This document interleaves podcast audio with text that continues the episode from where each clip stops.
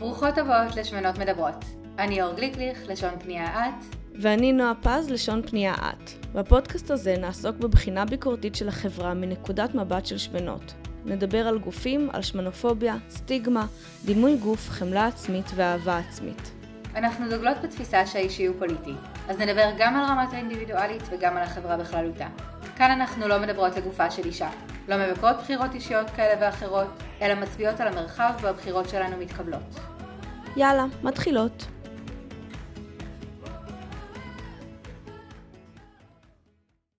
היי אור. היי נועה. אז אנחנו מתחילות את פרק ב' של מערכות יחסים, ונספר שבחלק הקודם דיברנו על מערכות יחסים עם המשפחה.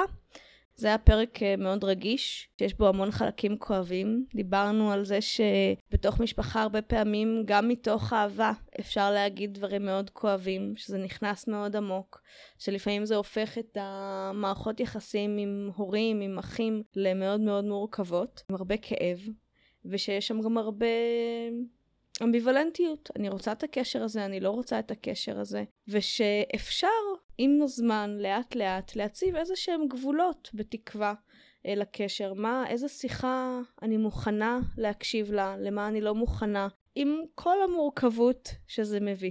אז היום אנחנו עוברות למערכות יחסים אחרות, שיש להן את המורכבויות שלהן, וזה מערכות יחסים חבריות או מול קולגות, שגם שם יכולים להיות לנו כל מיני מופעים של שמנופוביה. כן, אני אחזור על בעצם נתון שאת נתת בפרק הקודם, שבמחקר עם יותר מ-אלפיים וארבע מאות נשים במשקל עודף, נשים שמנות מאוד, נמצא ש-שבעים ושניים אחוז מהמשתתפות דירגו בני משפחה כמקור התדיר ביותר לסטיגמה אודות משקל, שישים אחוז אמרו שחברים מגיבים דעות קדומות אודות משקל כלפיהן, ו-ארבעים ושבעה אחוז אמרו זאת על בני זוג. אז היום בעצם אנחנו הולכות להתחיל עם חברים. ומערכות יחסים עם חברים וחברות הן שונות ממערכות יחסים בטח זוגיות, אבל גם ממערכות יחסים בתוך המשפחה, שזה מה שהקדשנו לו את הפרק הקודם בעצם. איך את רואה את השוני הזה? מה מייחד חברות? אני חושבת שאחד הדברים שבאמת מייחד חברות מלמשל משפחה, זה שיש פה אלמנט מאוד חזק של בחירה. אני בוחרת להעביר את הזמן הזה עם האנשים האלה, בתקווה נפגשנו בגלל שיש לנו גישות דומות או תפיסות דומות על החיים, אותו הומור, אותם תחומי עניין. כלומר יש פה אלמנט חזק של ההנחה שהמערכת יחסים הזאת תביא לי טוב לחיים, בגלל זה אני בוחרת בה. ולפעמים זה לא המקרה, או שזה גם המקרה, אבל גם קורים דברים נוספים בתוך מערכת היחסים. יש משהו שאת רואה שהוא שונה? אני חושבת שאם דיברנו בפרק הקודם קצת על ישראל כחברה חמה, חברה משפחתית, חברה שמאוד מעודדת כל מיני סוגים של היקשרויות, אולי במובן הזה חברות זו מערכת היחסים, לא בכך בצדק, שמקבלת את הכי פחות אור הזרקורים.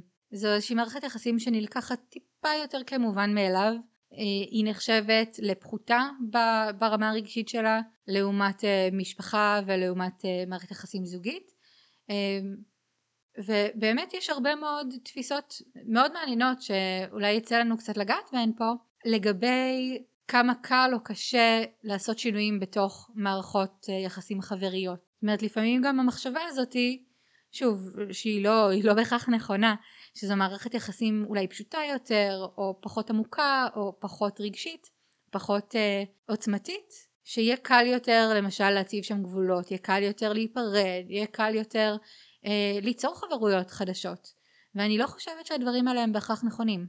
אני מסכימה, יש אה, חברויות שמלוות אותנו הרבה שנים, או שנפגשנו רק עכשיו, אבל הקשר הוא מאוד מאוד עמוק, או מאוד מאוד מיידי.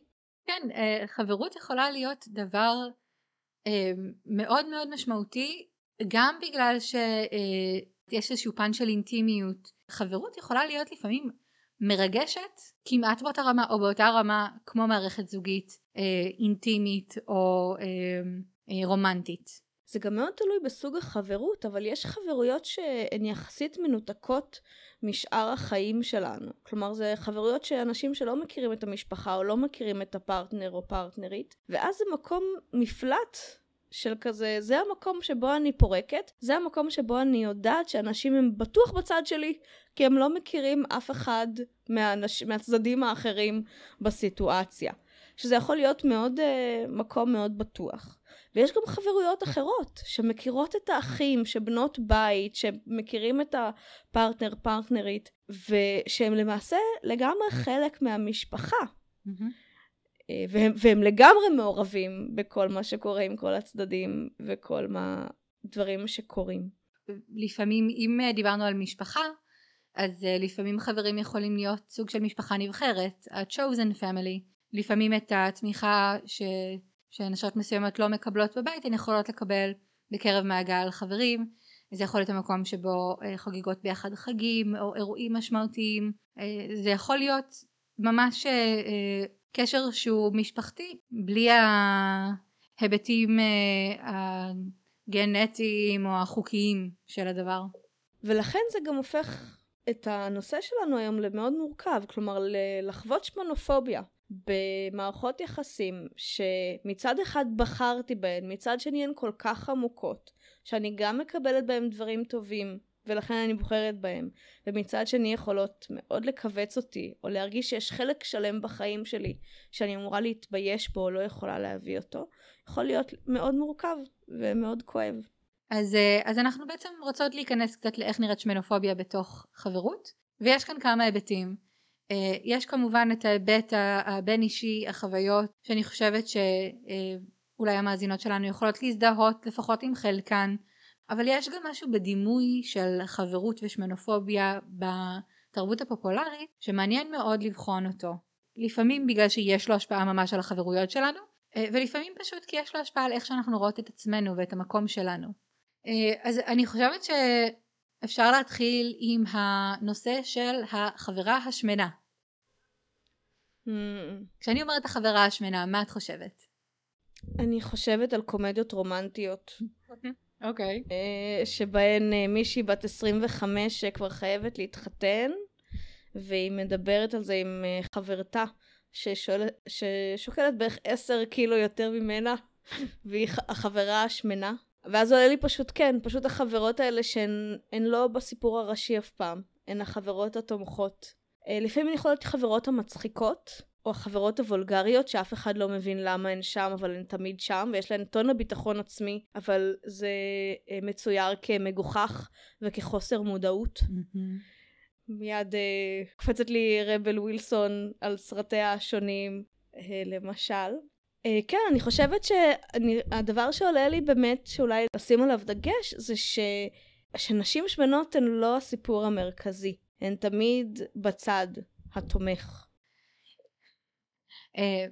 ולפעמים באמת המחשבה היא, אנחנו ניכנס לזה קצת יותר כשנדבר על מערכות יחסים זוגיות, שיש לנו ערך חברתי שנקבע לפי המראה שלנו, נכון? יש, יש מין תפיסה כזאת, שאם את שמנה אז הערך שלך נמוך יותר.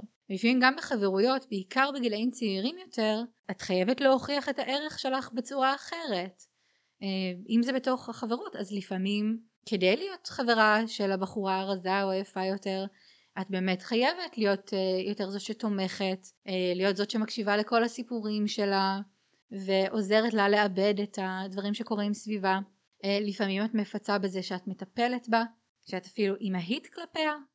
זה קורה גם כמובן עם, עם חברים בנים, שאלה חברויות מאוד מעניינות, נכון? כי הסיפור הזה שחברות בין בנים ובנות זה איזשהו דבר שהוא לא באמת קיים, הוא, הוא אמצעי לשם מטרה, אז לפעמים החברה השמנה היא שם, כי היא לא אופציה זוגית, כי היא לא אופציה רומנטית, אז יש לה חברים בנים והיא גם תומכת בהם. זה, זה מה שמותר, נכון? אסור לך להיות... אסור לך להראות שאת רוצה משהו יותר מזה, אסור לך להראות שאת רוצה להיות הכוכבת הראשית בסיפור, את זאת שנמצאת בצד, וככה את מרוויחה את הזכות שלך להיות בתוך מערכת היחסים החברית. אני, אני, את יודעת, אנחנו מדברות על זה, ומה שעולה לי זה, אני ממש תוהה, האם מה שאנחנו מדברות זה מערכות יחסים של חברות שמנות, כפי שהן מוצגות בסרטים, או שזה דבר שקורה באמת. עכשיו, הסיבה שאני חושבת על זה, זה כי בונה, החברויות שלי לא נראות ככה. אני יודעת שאני הדמות הראשית בסיפור חיי, וככה אני חיה את החיים שלי, ואני תוהה איתך, אני, בכל, האם חלק מהסיבה שדבר כזה לא יקרה בחיים שלי, זה בגלל ש... שהפנמתי שמותר להיות שמנה, שיש לי, שאני שמנה שמממשת את עצמי, שאני שמנה שיש לה קול וחכמה ויודעת לרקוד ויש לי ערך, ואז אף אחד בחיים, כאילו אין מצב, כאילו אני בן אדם סופר תומך לחברות שלי, אבל זה עדיין הסיפור, אני עדיין הדמות הראשית בסיפור חיי. אני לא מפקפקת בזה שיש נשים וגברים ש...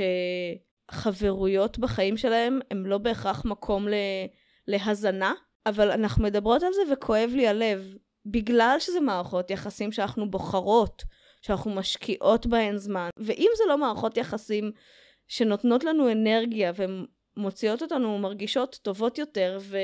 ומרימות לנו, אז מה אנחנו עושות שם? כי אנחנו מדברות על זה וזה נראה לי כמו סרט, אבל זה לא סרט, זה גם בחיים האמיתיים, אני יודעת את זה.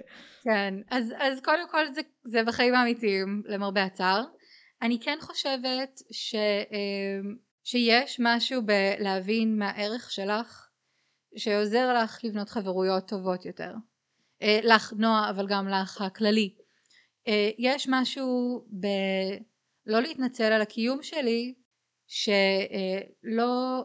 יאפשר לי ליפול לתוך מקומות כאלה, או בתקווה לא יאפשר לי, זאת אומרת זה, זה לא משהו שתמיד אני יכולה להימנע ממנו, אבל זה כנראה משהו שאני אשים אליו לב כשאני אפתח חברות חדשה, נכון?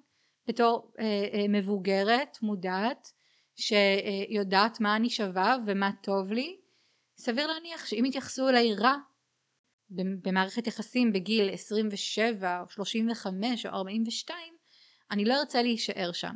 אבל בשביל להגיע למקום הזה צריך לעשות הרבה עבודה, ולא כולנו מגיעות למקום הזה בכלל או, או בשלב מוקדם. אני כן יכולה לחשוב על עצמי בעבר, בעיקר בתור ילדה, שזה כן היה סיפור שלי בכמה חברויות. היו לי חברויות שבהן אני, אני הייתי הצד התומך, אני הייתי הצד שעוזר, הצד שמפרגן, ולא בהכרח, לא, לא בהכרח הייתה שם הדדיות. זאת אומרת, להגיד לך היום שאני יכולה להגיד שהכל היה ספציפית בגלל שהייתי ילדה שמנה, קשה להגיד.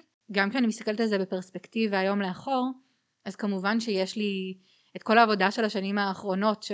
שמשפיעה על נקודת המבט שלי. אבל אני כן חושבת שחוסר ביטחון הוא דבר שיכול, שיכול להשפיע על כל כך הרבה מקומות בחיים, וחברות זה אחד המקומות האלה. אם אני חסרת ביטחון לגבי מה שיש לי להציע לעולם, ואני חסרת ביטחון לגבי מה שיש לי להציע לחברות שלי, אז יכול להיות שאני אקח חלק קטן יותר בחברות. יכול להיות שאני אשקיע יותר מאמצים בלהיות חברה טובה, מאשר אה, בלוודא שאנשים אחרים הם חברים טובים כלפיי. ואני חושבת שבעיקר בגילאים צעירים, זה משהו שאפשר ליפול עליו, בגלל שלחץ חברתי להיות בצורה מסוימת, ושיהיו לה חברות, ולא להיות לבד, ורק... לא ללכת לשירותים בהפסקה לבד. יש בזה משהו מאוד מאוד חזק שגורם בעיקר לבנות, לדעתי, להיות מאוד מאוד אה, חרדות למצב החברות שלהן. ויש משהו בחוסר ביטחון שמעצים את כל הסיפור הזה. הרי זה קיים אצל כולן, אבל בעיקר בגילאים בהם משקל ומראה וגודל הם דברים כל כך קריטיים, אני חושבת שזה יכול להיות מאוד מאוד משמעותי בחברות. בייחוד כשזה חלק מעשייה משותפת, או לקנות בגדים, לרוץ ביחד, לעשות כושר. יש, יש תקופות חיים שבהם ללכת לקניון ולקנות ג'ינס זה הדבר. או אם אנחנו מדברות על רשתות חברתיות, אנחנו ראינו, יש לנו פינה קבועה בעמוד, שמנות מתקתקות, שאנחנו מעלות סרטונים, סרטוני טיק טוק של שמנות. ואני ראיתי שם לא מעט מהן מדברות על זה שהחברות הרזות שלהן לא מוכנות להעלות תמונות משותפות שלהן לאינסטגרם, כי זה משקף עליהן לרעה. נכון, דיברנו על המחיר, על הערך החברתי של אנשים לפי הנראות.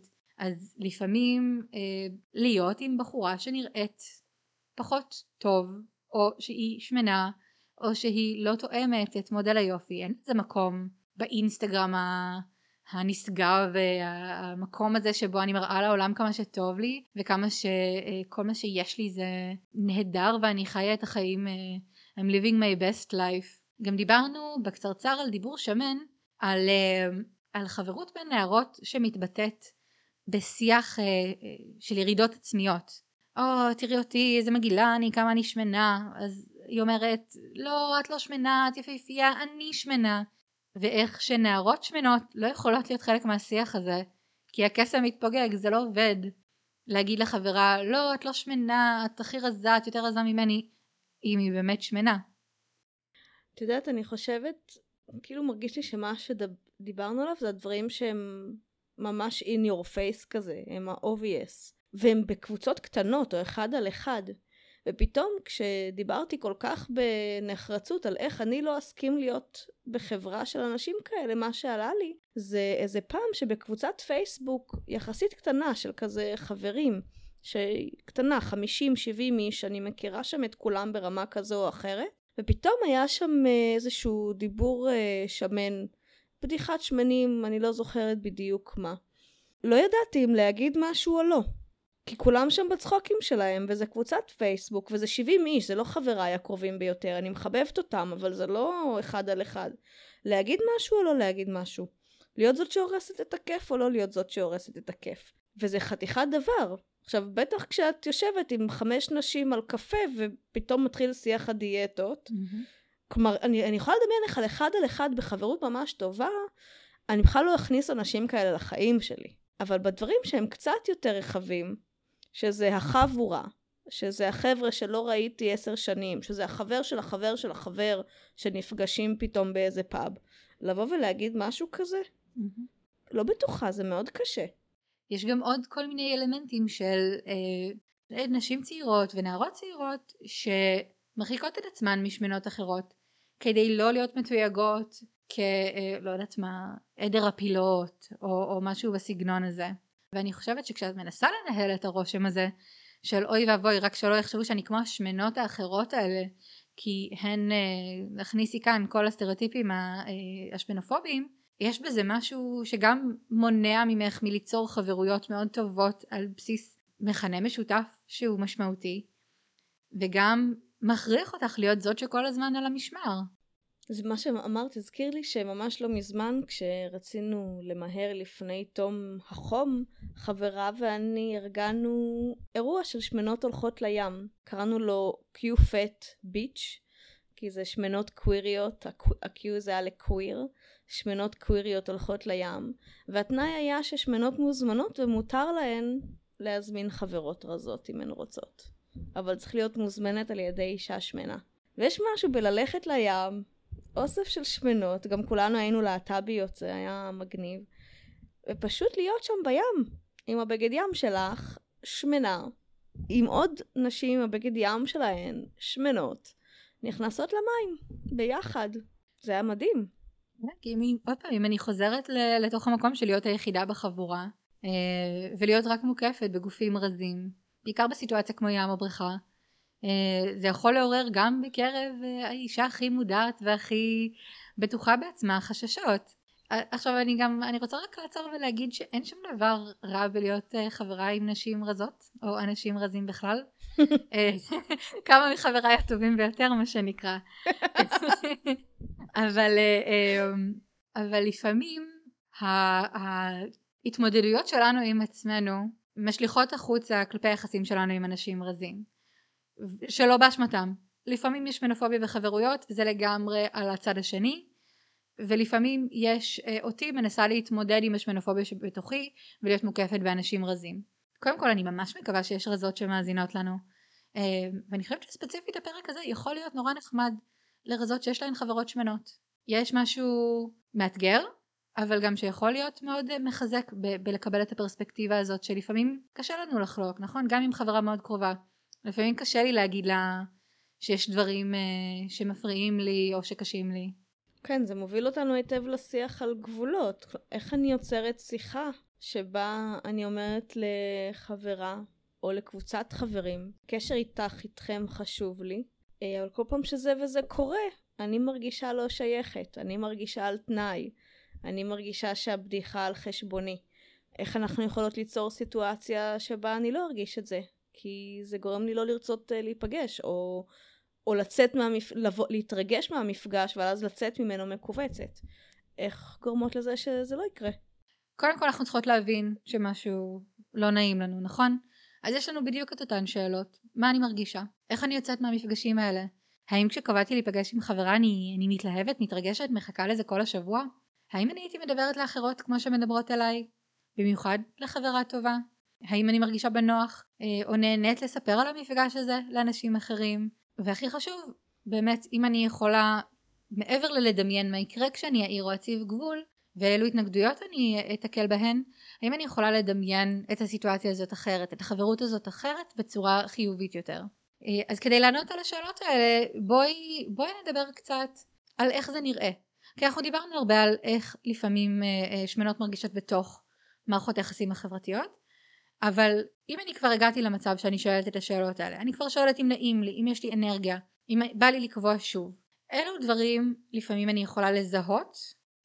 שבהם החברות יש בה אלמנטים שמנופובים? כן. אני חושבת שאם אני צריכה שוב ושוב להזכיר שהמסעדה צריכה להיות עם כיסא שנוח לי, שבתיאטרון הזה אני לא אוכל ללכת כי אני יוצאת עם סימנים כחולים אחר כך מהמושב. זה דברים לחשוב עליהם. כלומר, אולי אני אגיד את זה אחרת. אני שמנה, זאת עובדה. לא צריך להתבייש בה ולא צריך לעשות מזה עניין. האם כשאנחנו קובעות להיפגש, לוקחות את זה בחשבון? שזה אומר שהולכות רק לחנויות שבהם גם לי יהיה מה לעשות, רק, רק למסעדות שבהם גם לי נוח. כמו בכל כל תכונה אחרת, אם תהיה מישהי עם אה, אלרגיה, אם תהיה מישהי עם כיסא גלגלים או מקל, כל מיני דברים שכחברות אנחנו לוקחות בחשבון בתוך החברות שלנו. אלו פעילויות אני לא רוצה בכלל להשתתף בהן. זאת אומרת, האם אה, הפעילות לא רק לא מותאמת אליי, זאת אומרת, לא מותאמת לא לגודל שלי הפיזי או ליכולות שלי, אה, או, או לא מכילה אותי, אבל אה, אם הפעילות הזאת היא למשל, בואי נעשה ביחד דיאטה, בואי נרשם ביחד לחדר כושר. עכשיו, לפעמים יש מקומות שבהם בואי נרשם ביחד לחוג ריקוד, זה כיף נורא, אבל אה, אנחנו יודעות לשים לב מתי ה... אה, בואי נעשה עכשיו דיאטה, גם אם זה לא, או בואי עכשיו נחליט שאנחנו לא אוכלות פחמימות ביחד, שזה, שזה גם קשור אליי.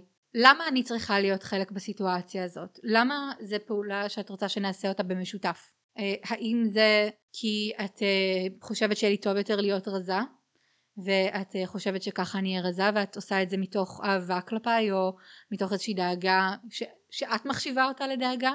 האם את עושה את זה מתוך רצון לעשות השוואה? לראות שאת תצליחי ו- ובהשוואה אליי ההצלחה הזאת תראה אפילו גדולה יותר בגלל שיהיה לך אותי ממולך כ- כקונטרה. זאת אומרת, הרבה מאוד מה- מהמקומות האלה שבהם הגוף שלי או הגודל שלי משמשים כאיזושהי נקודת התייחסות שהיא לא חיובית. זאת אומרת, זה לא ממש חייב להיות הערות של וואי, תקשיבי, איזה, כמה יפה תהי אם רק תרדי עשרה קילו, שגם זה קורה. אבל זה יכול לבוא בדרכים הרבה יותר מעודנות, נכון? זה יכול לבוא בדיוק במקום הזה של החברה שלוקחת אותי שוב ושוב לאותה חנות שבה אין את המידה שלי. והיא תחפש שעה, בגדים ותהנה, ואני אהיה באזור אקססוריז, ואני אמדוד את כל השרשראות וכל משקפי השמש. והחברה במסעדה מתעקשת ששתי מנות קטנות יספיקו לכן לחלוק, אם אני מרגישה בנוח להגיד לה לא, זה, אני עוד רעבה, אני כן רוצה עוד מנה, או אני כן אסיים את הפריס ככה וככה, אני כן אוכל מהלחם, למרות שזה יסביע אותי, לא, למרות שזה יערוס לי את התיאבון. אם הסיטואציות האלה כבר קורות, האם אני מרגישה בנוח לצאת מהן? והאם זה גם לא חוזר על עצמו? זאת אומרת, האם יש איזושהי למידה משמעותית לגבי הצרכים שלי? בגלל שזה מאוד לא נעים להיות במצב שבו אני צריכה שוב ושוב להסביר מה אני צריכה, בלי שהצד השני ייקח את זה בחשבון. אז לפני שאנחנו מדברות על, על איך באמת להציב את הגבולות, אולי שווה גם לדבר על זה שיש מחיר גם לגבולות בתוך חברות. במשפחה זה משהו שהוא היה מאוד מאוד ברור. להציב גבול בתוך המשפחה זה סוג של טאבו. אבל בחברויות לפעמים זה קצת חמקמק, אבל כן יש לזה מחירים. לפעמים זה גם כרטיס הכניסה לקבוצת חברים אחרת, ואז אם פתאום פה נוצר איזה נעתק, או פה עושים לי איזה פרצוף, או פה פתאום אני מישהי שלא זורמת, אז, אז יהיה נעתק מקבוצת החברים. כי אולי זה לא נוח עכשיו להחליף מסעדה לכזאת עם כיסא שמתאים לי, אז פשוט לא יזמינו אותי. כן, זה גם הסכנה הזאת, נכון? להיות עכשיו החברה הכבדה. זאת שכבר לא כיף איתה, בגלל שהיא מהירה כל פעם, ושום דבר לא טוב לה. החברה שכבר אי אפשר לדבר איתה על, על בעיות דימוי הגוף שלי, נכון? כאילו, אם, אם חברה שלי רוצה לשתף אותי בכמה שקשה לה עם הגוף שלה, ובאמת ובתמים קשה לה עם הגוף שלה, אבל היא אה, הרבה יותר רזה ממני, ואני מקבלת את זה, בין אם היא תרצה או לא, אני מקבלת את זה כביקורת, שהיא לא רוצה לראות כמוני, ואני מבקשת ממנה לא לעשות את זה יותר, אז היא לא מקבלת ממני עכשיו את התמיכה שהיא צריכה ממני, וזה גם כן מאוד קשה. זו ממש שאלה אם בחברות או במערכת יחסים אפשר להגיד אה, הנושאים האלה מחוץ לתחום. פה אני לא יכולה להיות עבורך. ואיך זה יילקח? כי אני רוצה להגיד, יש, יש מקום לבעיות דימוי הגוף או לשיח שמן, למי שזה הדברים שהם רוצים לדבר עליהם, כן? כאילו גם לאנשים רזים יש ענייני גוף. דיברנו בפרק הראשון על מרגישה שמנה, ובעוד אני לא בעד השיח הזה, הוא מבטא מצוקה אמיתית של מי שמדברת אותו, כשנשים רזות אומרות את זה. ואני רוצה שלאנשות שונות יהיה מקום להביא את הקשיים שלהם. השאלה אם אפשר בתוך מערכת היחסים הזאת להגיד, לדברים האלה אני לא הכתובת, לדברים האלה לכי למקום אחר, בלי שזה יהפוך אותי לאנוכית, לא מתחשבת, לא רואה, נוקשה, חסרת אמפתיה, כל מיני כאלה. אז על גבולות אנחנו קצת דיברנו באמת בחלק א', כשדיברנו על משפחה, הגבולות יכולים להיות גבולות שאני מציבה לעצמי, שאני יודעת מתי נעים לי ולא נעים לי, ואני יכולה לקחת את זה ולחשוב על זה ולא לעשות עם זה יותר מדי. אני יכולה לשדר אותם הלאה ולבקש את ההתחשבות בגבולות שלי מהחברים שלי. אני יכולה להציב גבולות סלקטיביים, אני יכולה להגיד שעל דברים מסוימים אני הולכת להתעקש, ואני לא הולכת להיות חלק או צד בשיחה כזאת, אבל עם דברים אחרים אני כן אהיה, ואני יכולה גם, אם אני רואה שהחברות מאוד קשה לי, והיא לא עושה לי טוב, והיא לא ממלאה את הדברים שהיא אמורה למלא, אז אני יכולה גם, גם להתרחק בתוך החברות הזאת. וכמובן שאם אנחנו מדברות על לעשות חברים, לעשות חברויות בגיל מבוגר, אז היום יש לנו הרבה אפשרויות באינטרנט, יש לנו קהילות שלמות שבהן אנחנו יכולות למצוא אנשים שחושבים כמונו, שמתעניינים באותן דברים כמונו, ויש לנו אפשרות טובה ליצור קשרים מנקודת היכרות שלוקחת בחשבון את ההתנסות המשותפת שלנו, למשל לגופים, למשל לדימוי גוף, למשל שמנופוביה, ו- וככה לדעת שזה לא, שככל הנראה, גם אם זה יעלה בחברות הזאת, לשתינו יהיה את אוצר המילים לדבר על זה ולעסוק בזה. אני אגיד באמת על חברויות, ובעצם על כל uh, סוג של סוף או של uh, הליכה למסלול חדש, ושוב, אנחנו לא אומרות מה לעשות, אנחנו מדברות על זה כאופציה, אבל ההחלטה היא כמובן שלכן, מה הגבולות שלכן ומה הפעולה שאתן עושות. אבל יש לנו פחד מאוד עמוק מ- מסופים, מלהחליט שדי, מ- מלנתק קשר, מלהחליט שמשהו שמילא את זמננו ונתן לנו איזשהו, איזשהו סוג של משמעות, איזשהו, איזשהו סוג של מלאות. כלומר, היינו שם מאיזושהי סיבה מסוימת, משהו היה טוב. ולהחליט שאנחנו לא שם יותר, זה מאוד מאוד מפחיד. כי אם זה הולך, אז מה שאנחנו מדמיינות זה ריק. מאוד קשה לנו לדמיין מה ייכנס במקום. אז הלכה החברות הזאת, ובגיל מבוגר קשה לכאורה לחלק לעשות חברויות חדשות. ואז אנחנו מדמיינות את עצמנו לבד בבית, בערב שישי, עם החתול והגלידה. ומשום מה אנחנו לא אוהבות את התמונה הזאת, למרות שהיא נשמעת לי סבבה. אבל אין לנו את היכולת לדמיין מה יבוא במקום. ולכן חשוב מאוד לזכור שכשאנחנו מפנות דברים שלא טובים לנו בחיים, דברים חדשים ייכנסו. כשאנחנו מפנות אנרגיה ומקום וזמן, ותחושת הערך העצמי שלי עולה כי אני לא במקום שלא עושה לי טוב, אני מקווה. אז דברים חדשים ייכנסו. כלומר, אנחנו לא נשארות בוואקום. אז זה נורא נורא מפחיד לסיים קשרים. אנחנו, אני בטח אחזור על זה פי מאה, כשנדבר על מערכות יחסים רומנטיות, אבל זה נכון גם לחברויות ומערכת תמיכה שאין מציאות. דברים חדשים יבואו. ואני חושבת שחשוב מאוד להאמין בזה, כי הפחד הכי גדול שלנו זה מאיזשהו עתיד שאנחנו לבד בו. אבל מערכות יחסים כבר לא טובות לנו, הן לא התחליף ל- להיות לבד. כשאנחנו לבד, משהו חדש קורה. אני חושבת שזה מוביל אותנו בצורה די טובה למקומות שבהם הפתרונות האלה צריכים התאמה מסוימת, כי אנחנו רצינו גם לדבר על חברויות או ידידות או היכרות בתוך מקום העבודה. זאת אומרת, על מערכות היחסים שלנו עם קולגות. עכשיו שם, שם אנחנו נתקלות בהרבה דברים דומים, אבל גם משמעותית שונים, נכון?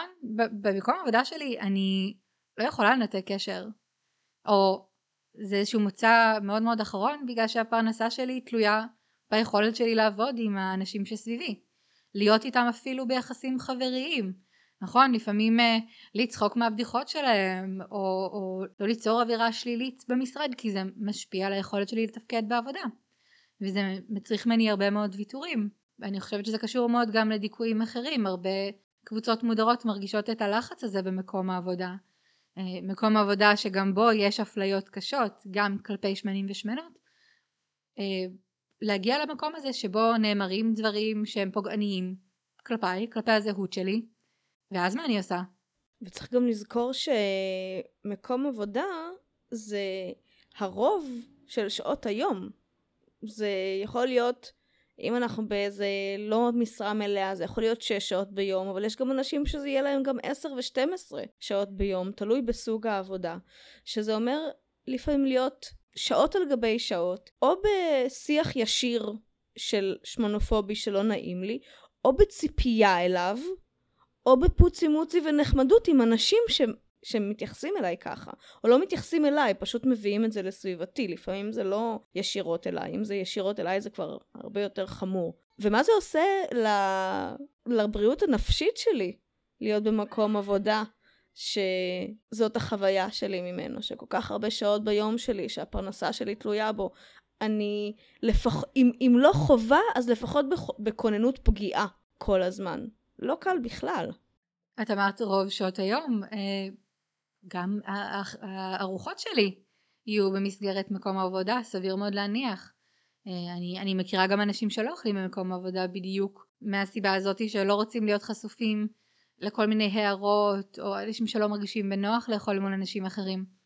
אבל יש פה משהו שהוא מאוד מאוד מוחשי, שאנחנו יושבים כולנו במטבחון, לאכול ביחד ארוחת צהריים, ואז אני שומעת על כמה קלוריות יש בסלט שמישהי הביאה, ועל הארוחה המושחתת שמישהי אחרת אכלה אתמול, והיום היא צריכה לפצות. זה, את, את אמרת שזה, שאנחנו מאוד פגיעות, מהרבה סיבות, אנחנו פגיעות אה, ליחסי כוחות, אנחנו פגיעות בגלל הפרנסה שלנו, אנחנו פגיעות ב- בעצם זה שאנחנו אה, מופלות בתוך המקום הזה, אבל לאכול זה גם דבר מאוד פגיע.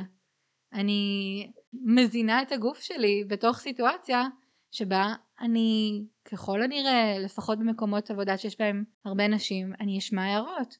הרי יש כל כך הרבה נושאים שהם לא נחשבים למתאימים, למתאימים למקום העבודה.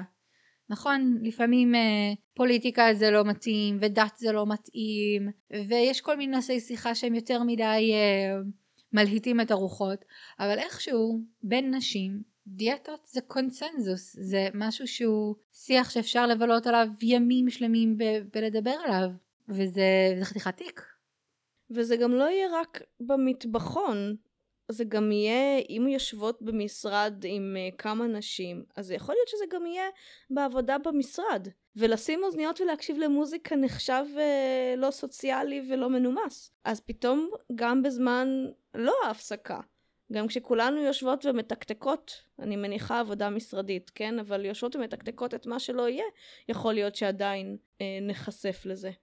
כן, אני חושבת שאולי קצת בשונה ממערכות יחסים במשפחה ובחברות, דווקא יש הרבה פתיחות היום אה, להבנה שבמקומות עבודה לפעמים לא טוב לי. נכון, יש, יש חוקים נגד התעמרות במקום העבודה, יש על זה שיח, על, על הדברים שמותר ואסור לעשות, יש בהרבה מקומות משאבי אנוש שהתפקיד שלהם זה לוודא שאין דברים שגורמים לאנשים אי נוחות. אז אני חושבת ש, ששם דווקא קל לנו יותר לזהות כשרע לנו, אבל מצד שני אולי קשה לנו יותר להציב גבולות. זאת אומרת, אם בחברות קשה לנו, במשפחה קשה לנו, איך אני אציב את הגבולות האלה במקום העבודה שלי? איך אני הולכת להגיד עכשיו לקולגה שלי שאני צריכה לשבת לידו שמונה שעות ביום ולאכול איתו ו- ולנהל איתו small talk שממש לא מתאים לי לשמוע בדיחות שמנופוביות למשל. או כשהם מדברים על עצמם, עוד יותר אה, קשה. כאילו, היא מדברת על הדיאטה שלה, הוא מדבר על הדיאטה שלו. הם לא מדברים עליי, הם רק חולקים עם החברה, שהיא לא אני, אני רק שומעת ברקע. איזושהי שיחה, איך אני מבקשת שזה לא יקרה? את יודעת, אני אומרת, אני אומרת את זה ואני מצפה מאיתנו לתת תשובות, אבל אני לא בטוחה שיש לי. כן, אני, אני רוצה לחלוק עם המאזינות שאנחנו עשינו, עשינו את הריסרט שלנו לקראת החלק הזה באופן ספציפי, וניסינו ממש להבין אלו דברים אפשר לעשות במקום העבודה, ו... ולא היינו מרוצות ממה שמצאנו וממה שחשבנו, כי בסופו של דבר ה... המצב הזה בתוך מקום העבודה זה מצב שהוא ניהול שאני יכולה לעשות כמעט אך ורק עם עצמי. זה כמעט ולא דברים ש... זאת אומרת באמת, אלא אם אני ניגשת למשאבי אנוש ומטפלים בזה, מה שיש לו השלכות כמובן, וגם לא בטוח שזה יזוהה כדבר ש... שהוא בעייתי והוא לא בסדר, אין לי, אין לי המון אופציות אם אני רוצה לשמור על מקום העבודה שלי ועל המשכורת שלי. אני כמובן יכולה, יכולה להעיר, אבל אם אני לא רוצה שתהיה סביבת עבודה לא נעימה, אני חייבת לשמור את ההערות שלי מאוד אה, אה, קטנות, לפעמים ציניות, לפעמים להכניס את זה בצורה מתוחכמת. אני, אני כן יכולה להביא שיח חיובי, זה משהו שאני תמיד יכולה לעשות. אני יכולה לדבר על... אה, בריאות בכל מידה, health at every size, אני יכולה לדבר נגד תרבות הדיאטות, אבל זה עדיין שם עליי, זה עדיין שם עליי משקל מאוד משמעותי של ניהול האינטראקציה בין אנשים שלא בהכרח מחבבים אותי בכלל, ואין להם כל כך סיבה להתעניין בכמה אני נפגעת או לא נפגעת מהם. כן, זה ממש מעניין איך מה שאת אומרת, זה בעצם שאו שאני יכולה לעשות את זה ברמה האישית שלי, שהיא יכולה גם, את יודעת, זה תלוי מאוד ב- בסוג מערכת היחסים עם האנשים, אפשר גם לעשות שיחה על אחד ולהגיד, תקשיבי, אני מבקשת, זו בקשה אישית, mm-hmm. זה לא חובה, וללכת כזה אחד אחד, תלוי בטיב הקשר עם, ה- עם הקולגות. כן. אבל זה ממש מעניין לראות שזה או משהו אישי, או משהו מערכתי, אין לי פה אמצע. כלומר, את אומרת ללכת ל-אייץ' אר, ומה שעולה לי זה, אה, בואו נזמין את אור ונועה להרצאה ב- במשרד. כן, ברמה, ברמה הזאת. כאילו, בוא, בוא, בוא נעלה את זה כשיח, כמו שהיום יש קצת יותר שיח להטבי, קצת יותר אה, שיח על אה, מוגבלויות. כאילו, בוא נעשה את זה אג'נדה משרדית. אבל כמה אנשים יעשו דבר כזה? זה גם יגיד, זה, זה גם ממש יעלות אותם לחשוב על... על איך נראים הכיסאות שלהם, על איך נראים השירותים שלהם. כאילו, יש המון כל כך הרבה דברים שאם אני שמה את זה כאג'נדה, אני צריכה להסתכל על המרחב וזה יעלה לי כסף. גם המרחב הפיזי וגם המרחב ה... של האווירה והחוויה במשרד. אמרת מערכתי, וזה גורם לי גם לחשוב על כל מיני תוכניות כושר במקום העבודה, שיכולות להיות אה, אה, עם אה, סאבטקסט מאוד שמנופובי. כל מיני תחרויות של מי יוריד הכי הרבה במשקל, מי יעשה הכי הרבה צעדים, מי ישתה רק את השייקים הכי בריאים שאנחנו מגישים פה. זה, זה, זה לא חייב להיות. זאת אומרת, יש יוזמות שהן נהדרות. אני עבדתי שנים במקום שבו בכל יום שלישי היה לנו ירקות חתוכים בצבעים. זה היה נהדר, זה היה ממש כיף. ולא לא הרגשתי שזה מגיע ממקום של בואו נרזה אתכם. אבל אני יודעת שיש אנשים שבמשרדים שלהם יש ממש פעילויות שמאורגנות, סביב הרעיון הזה ש... של בריאות מהפריזמה שהיא גם כוללת משקל. זאת אומרת, אנחנו ניתן לכם איזושהי מטרה בריאותית, ובגלל שמטרה בריאותית זה משהו שקשה למדוד, זאת אומרת, בכל זאת אני חושבת שלמדוד לאנשים לחץ דם או רמת סוכר בדם, זה משהו שהוא פחות אה, מקובל בתוך אה, מקום עבודה, אבל לשאול כמה ירדת, זה דווקא משהו שנחשב למאוד מקובל. לפעמים בסביבה עצמה היא זאת שמעודדת את השמנופוביה. כן. כן, אבל עם כל זאת, אני חושבת ש... קצת אמרנו את זה בחלקים הקודמים, ברגע שאני מבינה שמשהו לא בסדר, ושאני יכולה להפריד את עצמי מהסיטואציה, ומהביקורת, אני כבר עושה איזושהי דרך. ברגע שאני יודעת מה הציק לי, אני יכולה להתלונן על זה אחר כך עם החברים התומכים שלי, עם מי שמבינים אותי, עם הקהילות שלי. אני יכולה להתייעץ איתם לגבי אסטרטגיות. אני יכולה לזהות אולי, אם באמת יש לי קולגה אחת או שתיים, שאני יכולה לפנות אליהן ו- ולדבר איתן על הדברים האלה, אני יכולה להגיד להן בצורה יותר מדויקת מה קשה לי. אז יש תקווה, את אומרת. אני חושבת שתמיד יש תקווה. אני אופטימית. אנחנו נשים ב- בתיאור הפרק את חלק מהלינקים שכן uh, מצאנו שמדברים על uh, שמנופוביה ב- בתחום העבודה, במשרד. כן, יש שם עצות באמת פרטניות, כמו איך להתעלם, או איך אני יכולה אולי להגיב בצורה נונשלנטית, וזה גם יכול לפעמים לעזור, שיש לי תסריטים קבועים מראש, למה אני אומרת שדבר מסוים אה, עולה בשיחה. וזה גם יכול לעזור לי בהרגשה, ברמת ההרגשה האישית, שאני ארגיש מוכנות להגיע לתוך הסיטואציה הזאת. אז יש מה לעשות, בעיקר הייתי אומרת שאם אתן מאזינות לנו ואתן רואות שמנופוביה במשרד ואתן כן במצב שאתן יכולות להעיר, אתן תעשו שירות גדול לקולגות אחרות, סביר מאוד להניח. כמובן לא רק שמנות אלא גם עם הפרעות אכילה, שזה דבר שעוד לא נגענו בו כמעט, הוא כל כך נפוץ ש... ש... חייבות לתת עליו את הדעת, הדיבורי דיאטות האלה וההשוואות והרעיונות האלה של מי אכלה פחות ולמה ואיך, זה פוגעני וקשה ו... ומדכא שמנות, אבל זה יכול להיות טריגרי והרסני למי שיש לנו הפרעות אכילה, שמנות ורזות. אז לשים לב, להעיר כשאתן יכולות, לדעת שיש קהילות תומכות. ובייחוד אם אתן רזות, כי אם שמנה מהירה על דברים כאלה, אז הרבה פעמים זה יהיה כזה, טוב, היא רגישה מדי, כי היא לא שלמה עם עצמה.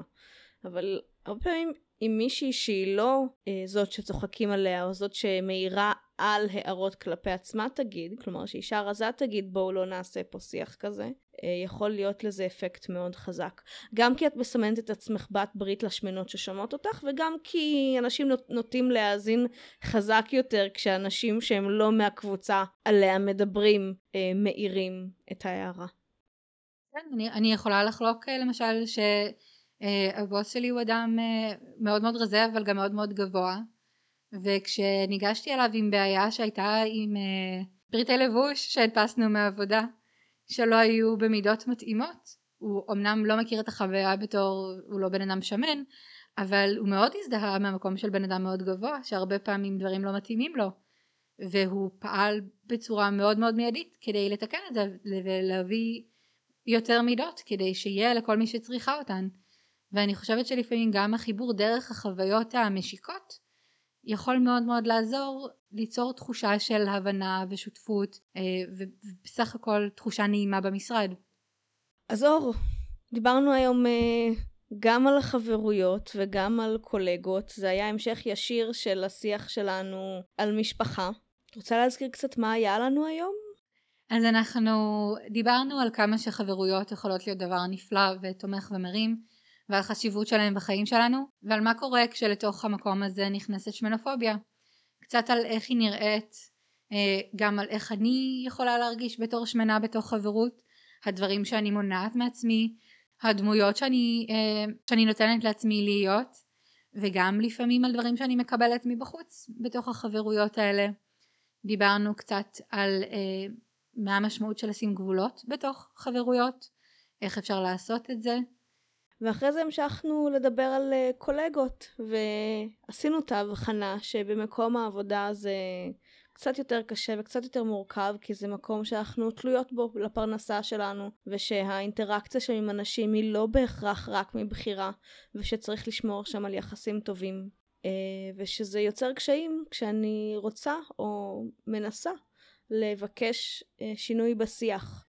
וגם ששם זה זמן מאוד ארוך, אני יכולה להתקל בשיח קשה ומורכב, גם סתם במטבחון, גם אה, ב- במשרד, גם כשאנשים פונים ומדברים את זה עליי, אבל גם כשהם סתם מדברים את זה על עצמם. ושבתוך זה לנווט את איך בכל זאת אני שומרת על עצמי, יכול להיות מאוד מורכב. אז בפרק הבא אני אשתף אתכם שלא חשבנו שהכל ייקח כל כך הרבה זמן, זה מדהים, יש הרבה על מה לדבר. אז החלק הבא של הסדרה הזאת יהיה על מערכות יחסים רומנטיות, שגם הן מורכבות וטובות וקשות ונעימות, ויש שם המון המון דברים לדבר עליהם ביחס לאיך זה מרגיש כשיש לי מערכת יחסים רומנטית אוהבת, ושיש בה גם שמנופוביה. כן, אז יישארו איתנו. מה שנקרא המשך יבוא. תודה שהייתן איתנו היום בשיחה. אתן מוזמנות לעקוב אחרינו באפליקציות הפודקאסטים השונות ובעמוד שמנות מדברות בפייסבוק, ולהתעדכן כשיוצאים פרקים חדשים. נשמח לשמוע מכן. כתבו לנו במייל לפט ווימן טוק אט ג'ימייל דוט קום, שנמצא גם באתר הפודקאסט. אתן מוזמנות להמשיך איתנו את השיחה בקבוצת הפייסבוק, תופסות מקום, שמנות מדברות על שמנופוביה. נתראה בפרק הבא.